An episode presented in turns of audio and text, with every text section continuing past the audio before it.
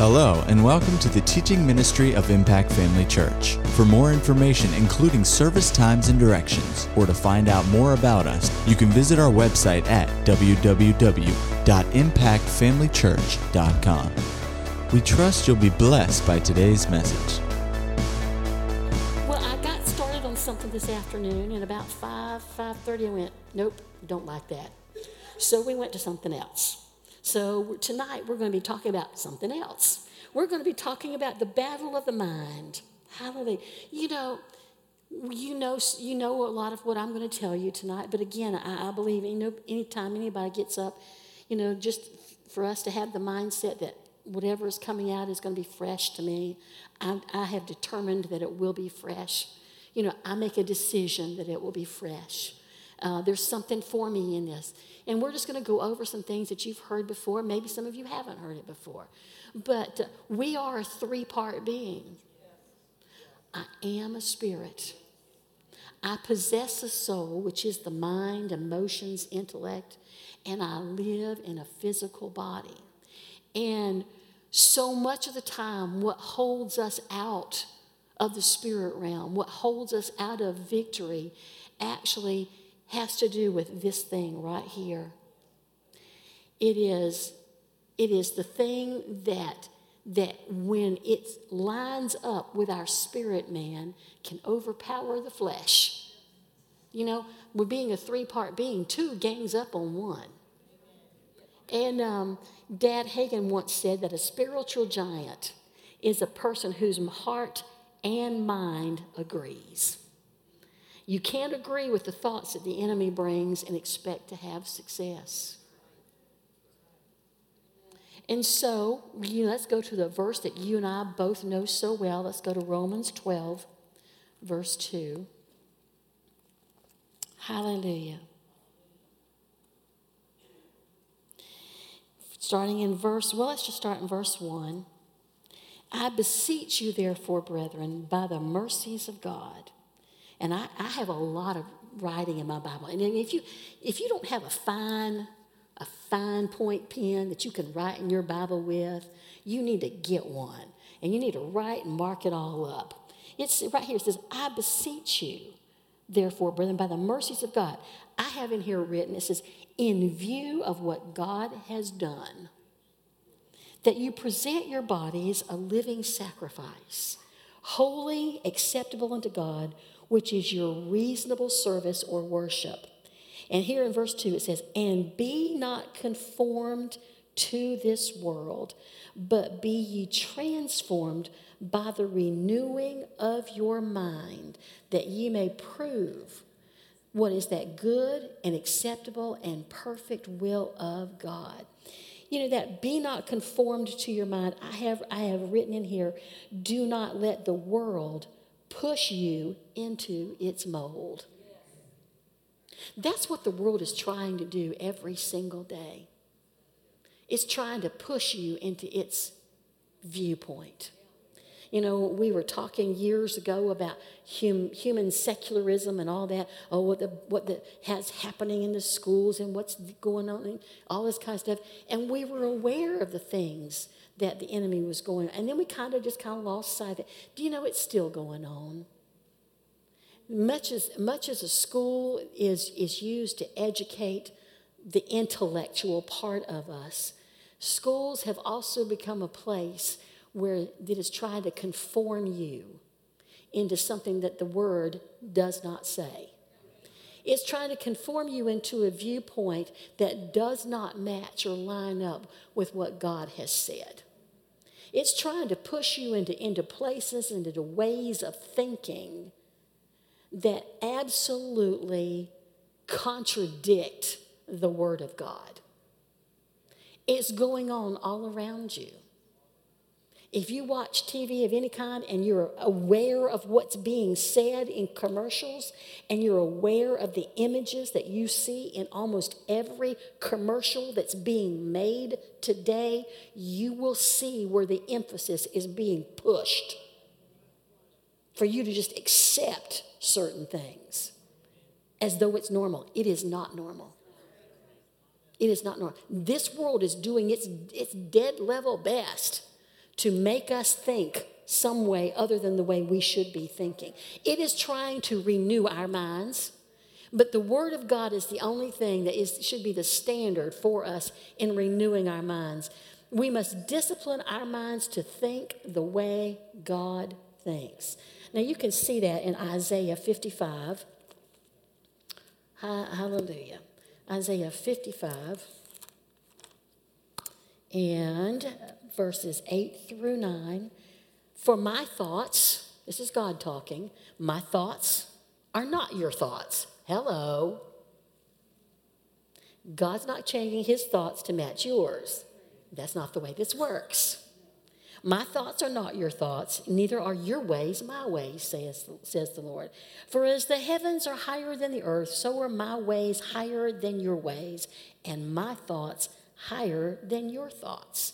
And then, you know, you know Jeremiah 29 11, for I know the things I think towards you.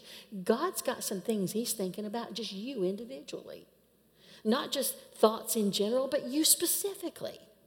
And so, you know, we have to we have to find out what the Word of God says. Because the warfare that we battle in so often, we have to understand that it's in the mind. It's in the mind. Um, go over with me to 2 Corinthians 10, verses, 10, verse 4. 2 Corinthians 10 and verse 4.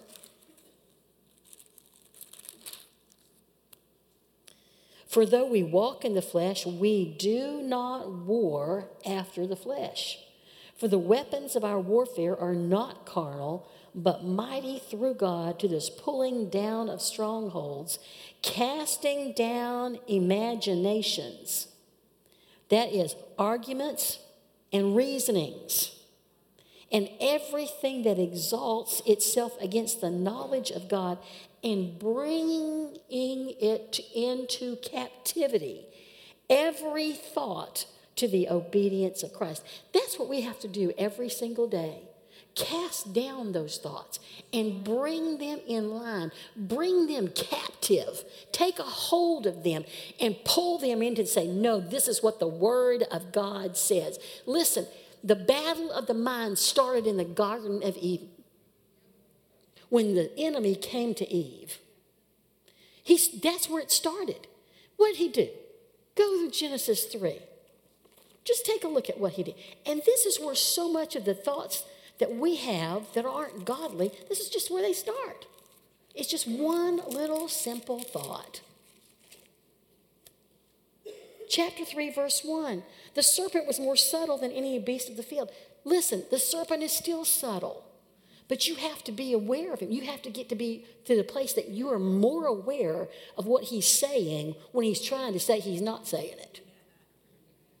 The serpent was more subtle than any beast of the field which the Lord God had made. And he said to the woman, Yea, hath God said, You shall not eat of every tree of the garden? Seemed like a simple enough question. He's just asking this just simple question. And the woman said to the serpent, We may eat of the fruit of the trees of the garden. But of the tr- fruit of the tree of the garden which is in the midst, God has said, You shall not eat of it, neither shall you touch it, lest you die.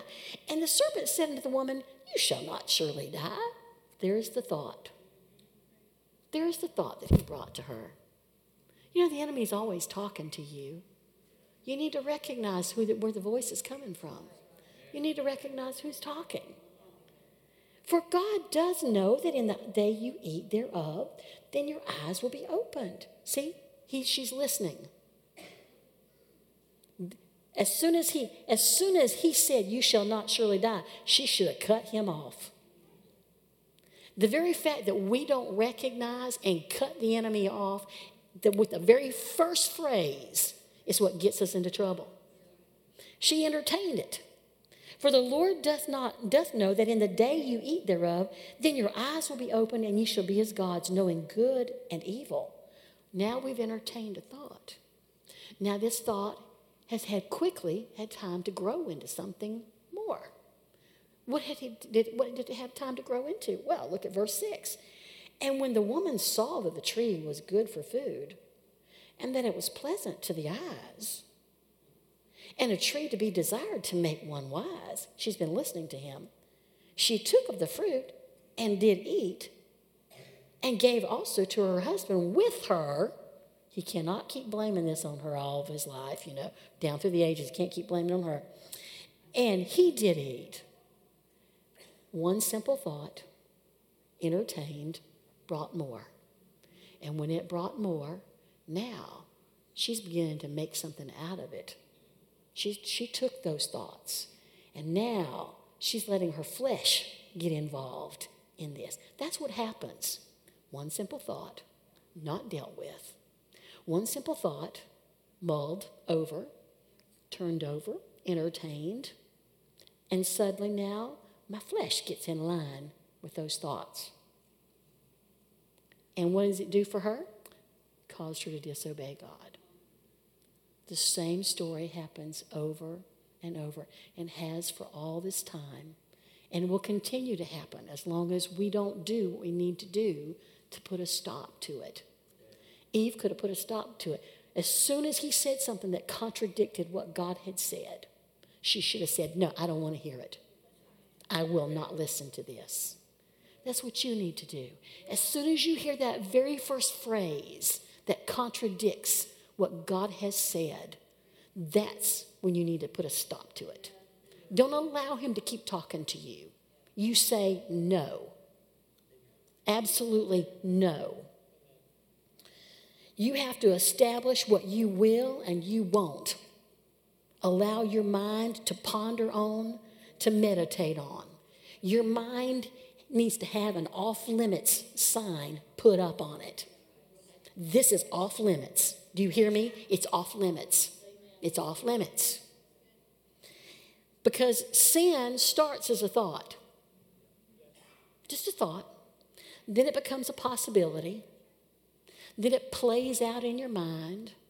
And then you have a, have a tendency to want to justify it, how to do it and get away with it.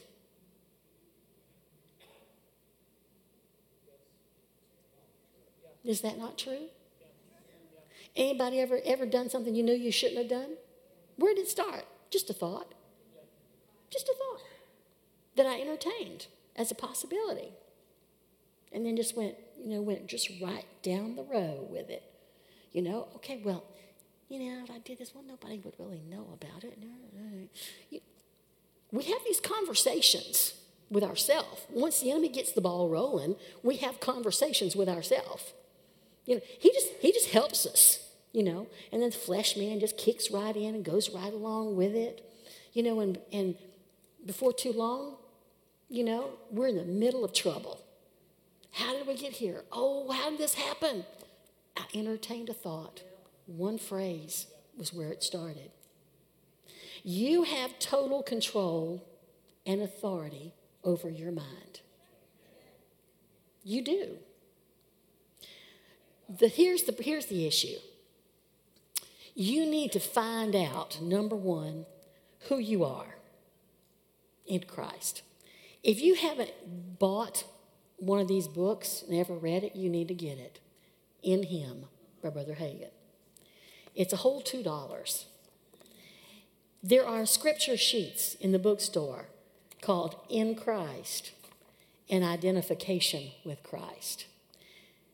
The problem with the mind can be solved, first of all, by knowing who you are in Christ, what God has made you to be, what, you, what has been done for you in Christ, what He has redeemed you out of, what He has brought you into, what belongs to you.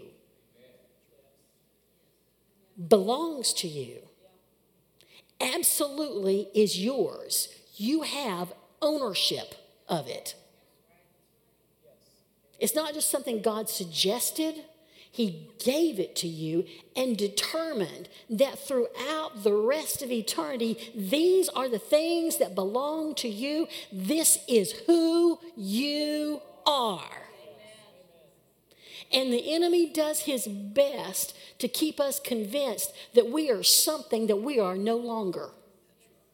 When I was in California, you know, and, and, and I ministered that Sunday morning and, you know, told my testimony, you know, about being a pregnant teenager and getting married at 16 and all this kind of stuff. I thought later myself, I thought, you know, I guess I should tell people that it's not something that I just go around. I'm not bragging about that. I'm not, I'm not, I'm not saying this is to say that, you know, this was a good thing. It was not a good thing. But that person is dead. I don't have to, I'm not bragging on that person. I'm just telling you the facts of what my life was. I'm just telling you where I came from. I'm just telling you what I did, you know, as a backslidden teenager. But that person is dead. That person is gone. The problem with some people is they keep they keep dragging the corpse around.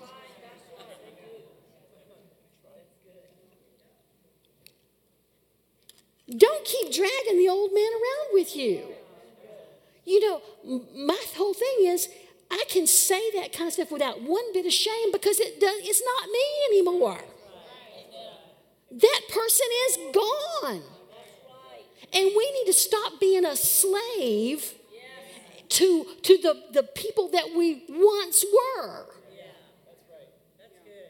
I don't need to, I don't need to talk about it as though there's some kind of good thing in that or, or some kind of, you know, brownie points in it or anything. Just, just know that's, that's where I have been delivered from. I, I can be delivered from the shame and the guilt of that part of my life. You know, I mean, my heavens, I have, I have, a, I have a wonderful son out of that. But, but that was, that was wrong. You know, but that man has gone. That man is dead and buried, never to be resurrected again. Do you know who you are in Christ? And so many people have problems because in their mind, they have other ways of thinking about who they are that does not line up with the Word of God. You have to see who you are the way God meant for you to be. If you're born again, the recreated human spirit on the inside of you is brand spanking new. And the only connection we have with the old life is the fact that we remember it and that we were in this body when we did it. But that's that's that's it, folks. That's it. And and you you cannot you cannot get your validation in this life from anybody other than God. You cannot get your validation from a husband. You can't get your validation from a wife. You can't get, get a validation from your, from your works. You can't get a validation from, from from how, how what a good student you are. You can't get a validation for how much money you make. You can't get a validation for your life from anywhere except from God and what He has made you to be. And if people would finally get that through their heads, there'd be a whole lot less issues. Amen. Hallelujah. Well, nobody likes me. That's probably not true. Number one, it's probably not true. And number two, if it is, you can do something about it. I've run into a few people in my time that didn't like me, and I knew it. And they weren't too shy about letting me know that they didn't like me. You know what the best thing to do in that case is? Make them a project. You're gonna like me. You're gonna like me before this is over. You're gonna like me. You're gonna love me. Before I'm done with you, you're going to like me. I, we were in a church a couple of years ago, and may it's been more than a couple of years ago. Pastor was ministering there, and this and this one, you know, family member of the pastor there. I thought, oh my goodness, she don't like me at all. Oh, you know, just her body language, her mannerisms, her tone of voice, what she said. I mean, it was bordering on rude, and I'm going, okay, we're going to do something about this. Today, she loves me. She thinks I'm wonderful. Don't you tell her any different. but you know, those are the things that keep people bound. They just keep people bound up because you're looking for something from, from, from somebody other than the Father. You're looking for some kind of validation other than what you find in Jesus and what He's made you to be. He's made you the righteousness of God in Him. Hallelujah. First, Second Corinthians 5.21, I'm the righteousness of God. Ephesians 2, 2 6, I've been seated with Jesus. Hallelujah. Matthew 28, 18, all power has been given unto me. 1 John 4 4, the greater one lives in me. Greater is he that lives in you than he that's in the world. Listen, the enemy has no power over you unless you delegate it to him. He doesn't. Second or Colossians 4:15 talks about having spoiled principalities and powers. He has been dethroned. Listen, God's not sharing the throne with the devil.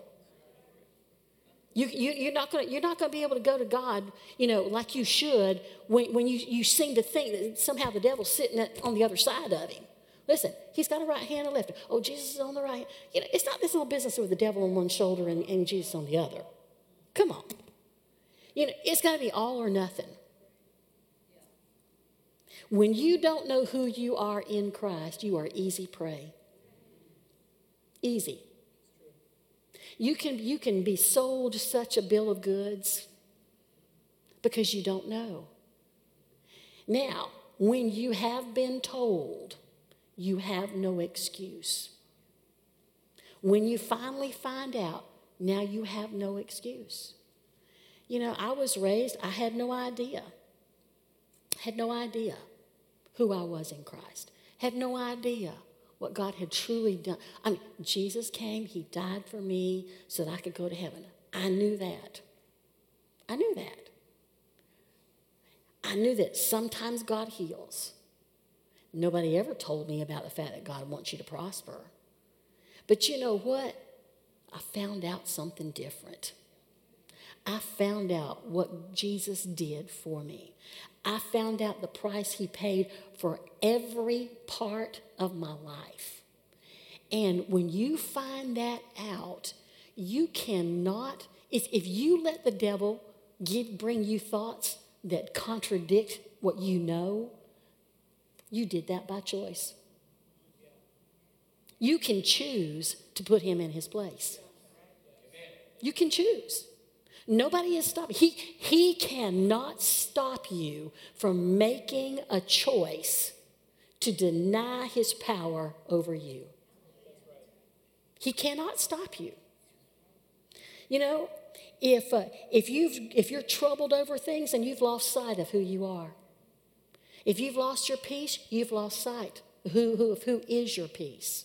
You've lost sight of what He's done for you. You've lost sight of, of the fact the greater one lives on the inside of you. If you miss God, then repent. And know that you're, you're right back in fellowship with Him. 1 John 1 9. He's faithful and just to forgive us and to cleanse us from all unrighteousness. Now, forget what you just did. Forget the, forget the way you, you missed it. And let's just go on from here. It's under the blood. And let's just go on. And don't deal in what ifs. Never deal. Well, if I hadn't done this, if I hadn't done that, if I had done this, if I had done that. Don't deal in what ifs. There's the, the what ifs is one of the tricks that the enemy uses against people all the time to keep them in a place of condemnation and, and that feeling that they don't measure up. They're not worthy. They're not they're not capable of, of experiencing the love of god. They're not capable of, of finding pleasure in life. They're not capable of, of enjoying life. They're not capable of enjoying the blessings that god intends for them to have. They're, by all the what ifs. Well if i hadn't done this if I hadn't done that. You know, it may have cost you some time, but I'm telling you, you can pick up right here and expect the blessings of God to be available. Make, make sure that they are abundant. Nothing is stopping you except you.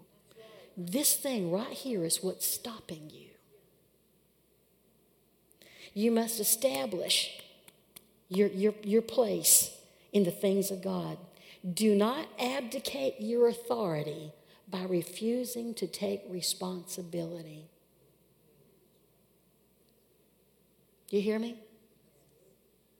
If you don't take responsibility for making the choice to renew your mind, you have abdicated your authority. You've just sat down and said, Well, here you go. Silver platter, devil. Take it. Do whatever you want with it. And he'll do much more with it than you want him to do. If something has taken hold of you, it's because you allowed it. Now, that's not really nice, Pastor Angel, but, you know, I'm sorry, it's the truth. You allowed it.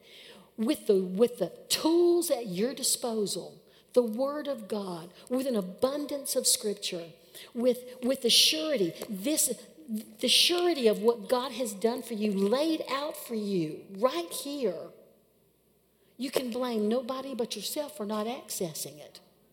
Nobody but yourself. Dr. Sumrall, he was a man who did not mince words. He says, if you're carrying weights, it's because you want them. There are some people who thrive in crisis.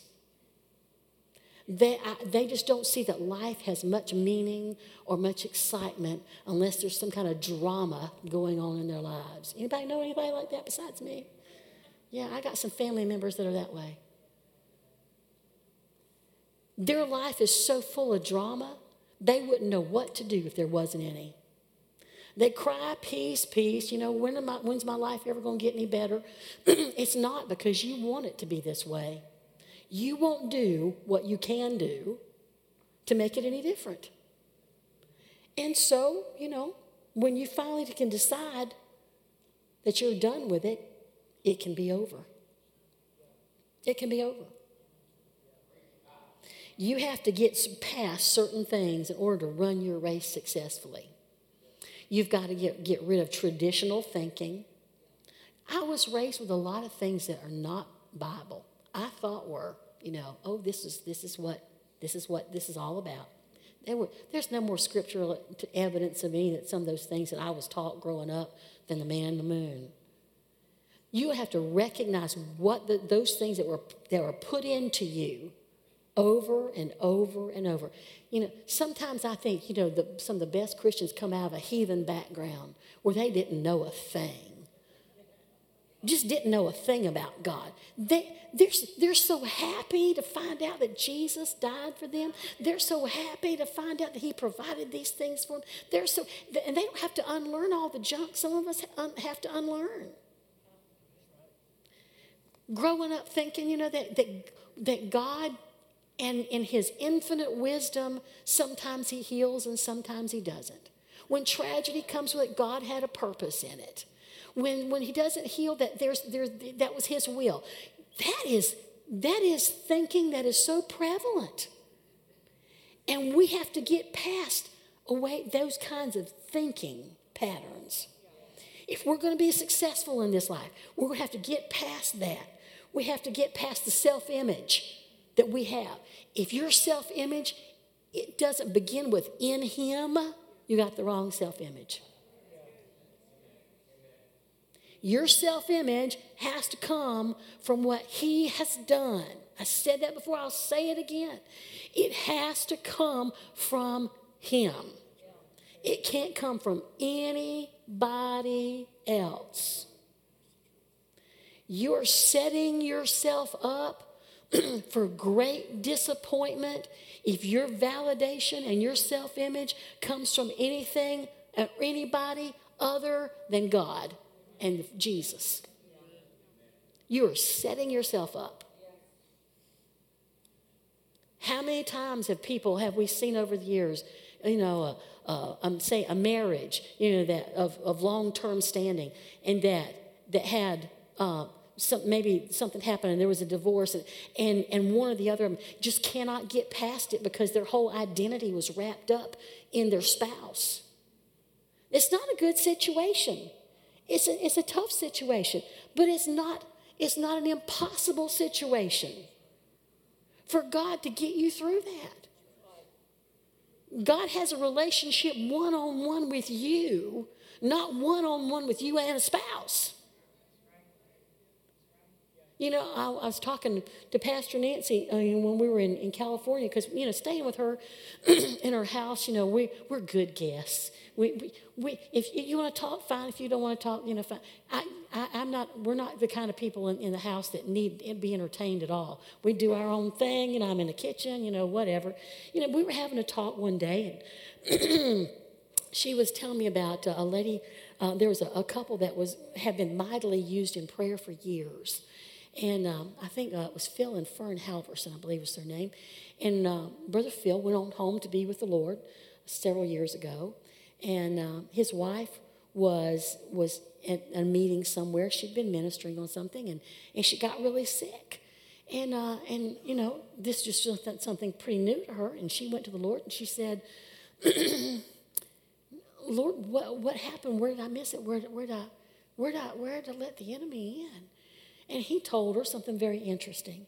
He said, he said, because you don't seem to have an understanding of the value of you, that you could only see your value in connection with you, your spouse. That's what opened the door for that. God's got something that's special and unique to you. That's where your worth comes from. it has nothing to do with who you're married or not married to. It has nothing to do with who's your father, who's your mother, who's your child, who's your, who's your boss. It has nothing to do with anybody but you and how he sees you and how he wants to use you and what his plans are for you. That's where your self image has to come from. And there are people who just, you know, they struggle for years because of their childhood, you know, and what somebody as they were growing up said to them. You know, growing up, you know, as a kid, you know, oh, sticks and stones can break my bones, but words will never hurt me. Yes, they do. Better to have a broken bone than to have somebody spew hateful and hurtful words at you for years on end. There are people who can't get past that. There are people who've had things in their lives that have happened to them. And there are people in this church that I know who've had things that have happened to them that would have most people just in major depression. You know, just the typical average person on the street would be in just a major mental mess because of the life that they've lived up until now. But I'm telling you what, when you find out who you are in Christ, all that gets washed away. All of that is gone. All of that is over. And you can look back on as that's where I was, but this is where I am now. Hallelujah. I don't have to be bound by what anybody said to me. I don't have to be bound by what anybody did to me. I don't have anybody have to be bound by anything that's happened in my life at all. There's no way. Somebody asked me one time, can we have like a support group? And I went, no. Why do we need a support group? Well, there are people who have issues, you know, and it, it'd be nice to have a group that we would get together, we could talk. I said, you need to just find out who you are in Christ. That's what you need. Talking it over, rehashing it over and over again helps nobody. It gives the enemy more of a foothold in your life than he's ever had before by continually bringing up your past and what you've endured and what you've gone through and what people have said about you, what people have done to you. Who am I in Christ? That's what I need to know. And as I've looked around this congregation over the years, I've seen people who've gotten a hold of who I am in Christ. And you would look at them and you would never know anything bad had ever happened to them in their life. That's the way it ought to be. That's the way it But it has to start here as the word is renewing your mind. Hallelujah. Glory to God. Luke 10 19 says, I give you power to tread or step over all the works of the enemy. You've got the power. You've got it. Is it not ridiculous to think somebody goes into a house and goes, Oh, I can't see. I can't see. It's dark. I can't see oh, what am I going to do? I mean, I, I, don't have any, I don't have any light. What am I going to do? Go turn the switch on. You've got the power. Some of you need to go turn the switch on. You've got the power. The power is flowing. You just got to turn the switch on. He has given you all the power that you need. Listen, you got something bigger than you backing you up. You got something much bigger. You know, that's the wonderful thing about it is that it doesn't depend on you. It depends on the greater one who's backing me up at every turn. And when it comes to the thoughts that come into my mind, I have to know that the things that the Word of God says are bigger than me and they back me up. When I say, I will not tolerate that, the Word backs me up. When, the, when I say that the, the, the greater one lives in me, the Word is backing me up. When I say I am the righteousness of God in Christ, the Word is backing me up. When I say I'm the healed of the Lord, the word is backing me up. When I say I prosper in all things, everything I set my hand to, I prosper, the word is backing me up. There's bigger things backing me up than what I see with these natural eyes. I have to see those things. I have to renew my mind to know that those things are real. It's not just some mind over matter business, it's the word over the mind that matters. Hallelujah. Glory to God. Hallelujah. Hebrews 12, 1 through says that we lay aside the weight. Jesus laid aside, well, let's just look at him. I'm going to make sure I get this right. Hallelujah. Glory to God. Hebrews. Seeing also we are compassed about with so great a cloud of witnesses, let us lay aside every weight and the sin. You could say the thoughts that are not right. Lay them aside. Those things that so easily beset us. Why do they easily beset us? Because we haven't renewed our minds enough yet to be sure, to be convinced, to be absolutely certain that this is the truth. You know, they say that for every wrong piece of information that you have a hold of, you have to hear the right one at least seven times to get that out. And then another seven times to get it established the right way in your thinking. You and I have been programmed by religion. We've been programmed by other people's uh, input in our lives. We've been programmed by other people's opinions. We've been programmed by this world to the point it is going to take some work to get our thought life where it belongs, to have our thinking realigned, readjusted, renewed, and conformed to what God has said about us. Hallelujah. Galatians 6 9 basically says, You'll win if you don't quit. You'll win if you don't quit. Amen. Problem with some people is they quit. They give up. Well, I tried this for two weeks, it didn't work. Well, keep doing it. How long does it take? I don't know. You tell me. How long does it take? How sure are you? How convinced are you? How diligent are you? Just to say, well, every once in a while, oh yeah, oh yeah, I'm the righteousness of God in Christ. You know, once every once every six months ain't gonna cut it, folks. It takes some diligent effort to renew your mind. And in certain areas, we get a hold of it real easy. I mean, this is this is easy to get a hold of. We think until we're challenged on it. And then we have to go back and go, oh, maybe I better go back and work on that some more. Oh, oh, it's it's so nice that yes, God wants me to prosper. That oh yeah, I got it. I got it. And then the Holy Ghost comes along and he says, I need you to write a check for five hundred dollars to the parking lot. And you go, oh no, I don't know about that. Oh, no, I don't know about. Time to renew the mind, folks. If your mind is totally renewed, to the fact that God wants you to prosper, whatever He tells you to do with your money, you have no problem with. That's, a, that's an area we're all working on. We all find ourselves working on that kind of thing.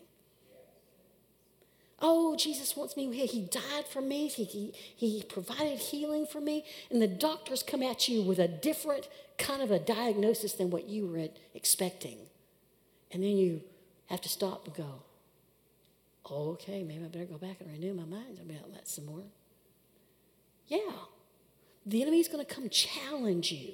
Don't assume that you've got it so locked down that you don't have to consider it anymore. Oh, I got this. I got, I got this. I got it. The enemy will challenge you to find out do you really have it? How do you know if you really have it? Peace. Peace.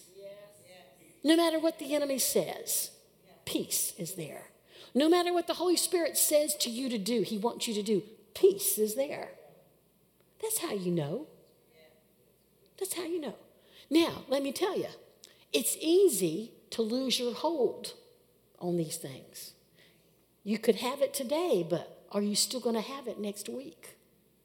Are you still going to have it six months from now? You have to, you have to maintain your hold on the things that God has said about you and the things that God has said to you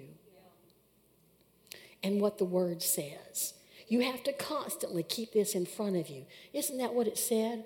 You know about, uh, let's find it here real quick. Um, bum, bum, bum. Okay, maybe that was somewhere else. About keeping, keeping right in front of you. Over in, um, okay, it's all right. So Isaiah 26, 3 says, Perfect peace, whose mind is stayed on you. You have perfect peace, the per- man who has perfect peace, whose mind is stayed, he's uninterrupted. Your spirit already knows. Your spirit man knows. But your peace that you'll walk in from day to day will depend a lot on your mind. Then there are times when you can have absolute turmoil going on in here, and the spirit man goes, We got this. We got this. Not a problem. We got this. Every thought that comes to you in life, every thought has to be measured against the Word of God. Every thought. The enemy comes to you and tells you your life is over. It's not over. God's not over till God says it's over. And actually, God has said that with long life, I will satisfy you. Who determines satisfied? I do. I do. Life is never over. I don't care what the circumstances are in life that you, that you encounter. I don't care who comes, who goes in and out of your life, what relationships come, what relationships disintegrate. I don't care what happens, God is still there. God still has a plan for you. God still has a desire for you. God still loves you. God still cares about you. God still says you're important. He still says you're precious to Him. Never, never entertain the idea that I'm nothing, I'm nobody, my life is over, there's nothing I can do. There is something you can do about it there is always something you can do about it. Hallelujah. Um, hmm. I'm going to run through these because I'm, I'm almost done. Listen, your help, when it seems like your mind is in, in such turmoil, you will only find help in an atmosphere of peace. You must find a place of peace. You cannot get direction you cannot count on direction that you get when you're not in peace. A lot of times when we're not in peace, we make decisions from pressure, not from peace. You make sure that you make every decision from a place of peace. Circumstances, fear, anxiety, hurt, anger, strife, Oh, my Lord, how many people have made decisions out of strife? Instead of stopping and examining the thing that they're in strife about, who did what to who, who said what to me, who what, what whatever. Instead of stopping and examining that and deciding to put the word on that and deciding what they're going to do with it, decisions are made out of strife that affects more than just one person. When you make decisions out of hurt, fear, anger, strife, it doesn't just affect you, it affects a lot of people. All those circumstances will try to make decisions for you. You have to make sure that they don't. You have to make sure you have renewed your mind in such a way that you deal with those with those emotional issues, you deal with those circumstances, you, you deal with those heart issues. You deal with them before you make a decision to, to make a move of any kind. You have to be in peace, your peace, not somebody else's peace. Nobody can decide these things for you. Nobody can make decisions for. Don't let somebody else make decisions that you're not at peace about. In a husband and wife situation, we've had many times where one of us didn't have any peace about something, so it was like, let's hold up here and figure this out and find out who, you know, where the problem is. Because for us as a, as a couple to go forward, we both have to have a peace about whatever the decision is we're about to make.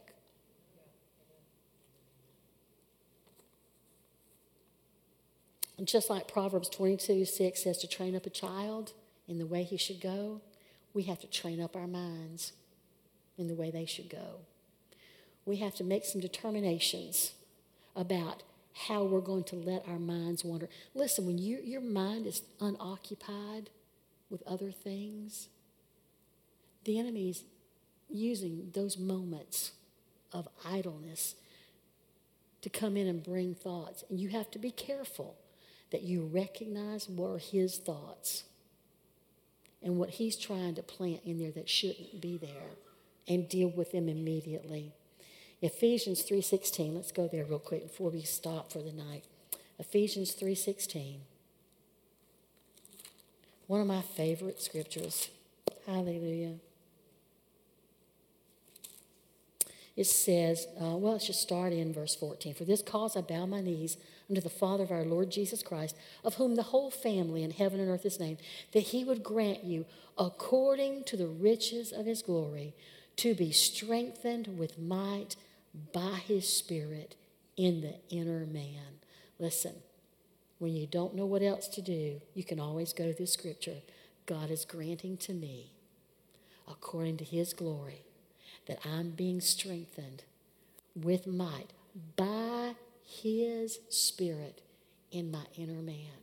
When my inner man is strengthened, my inner man can take control of my mind. It can take control of the thoughts that the enemy tries to bring into my, into my mind.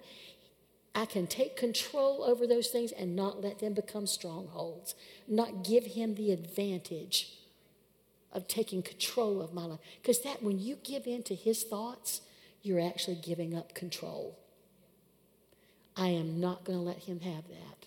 I won't. I will be strengthened with might by his spirit in my inner man. My thought life is my thought life. My thoughts are his thoughts. What God's ways are become my ways. You need to believe it.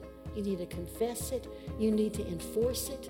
You need to be transformed by the renewing of your mind.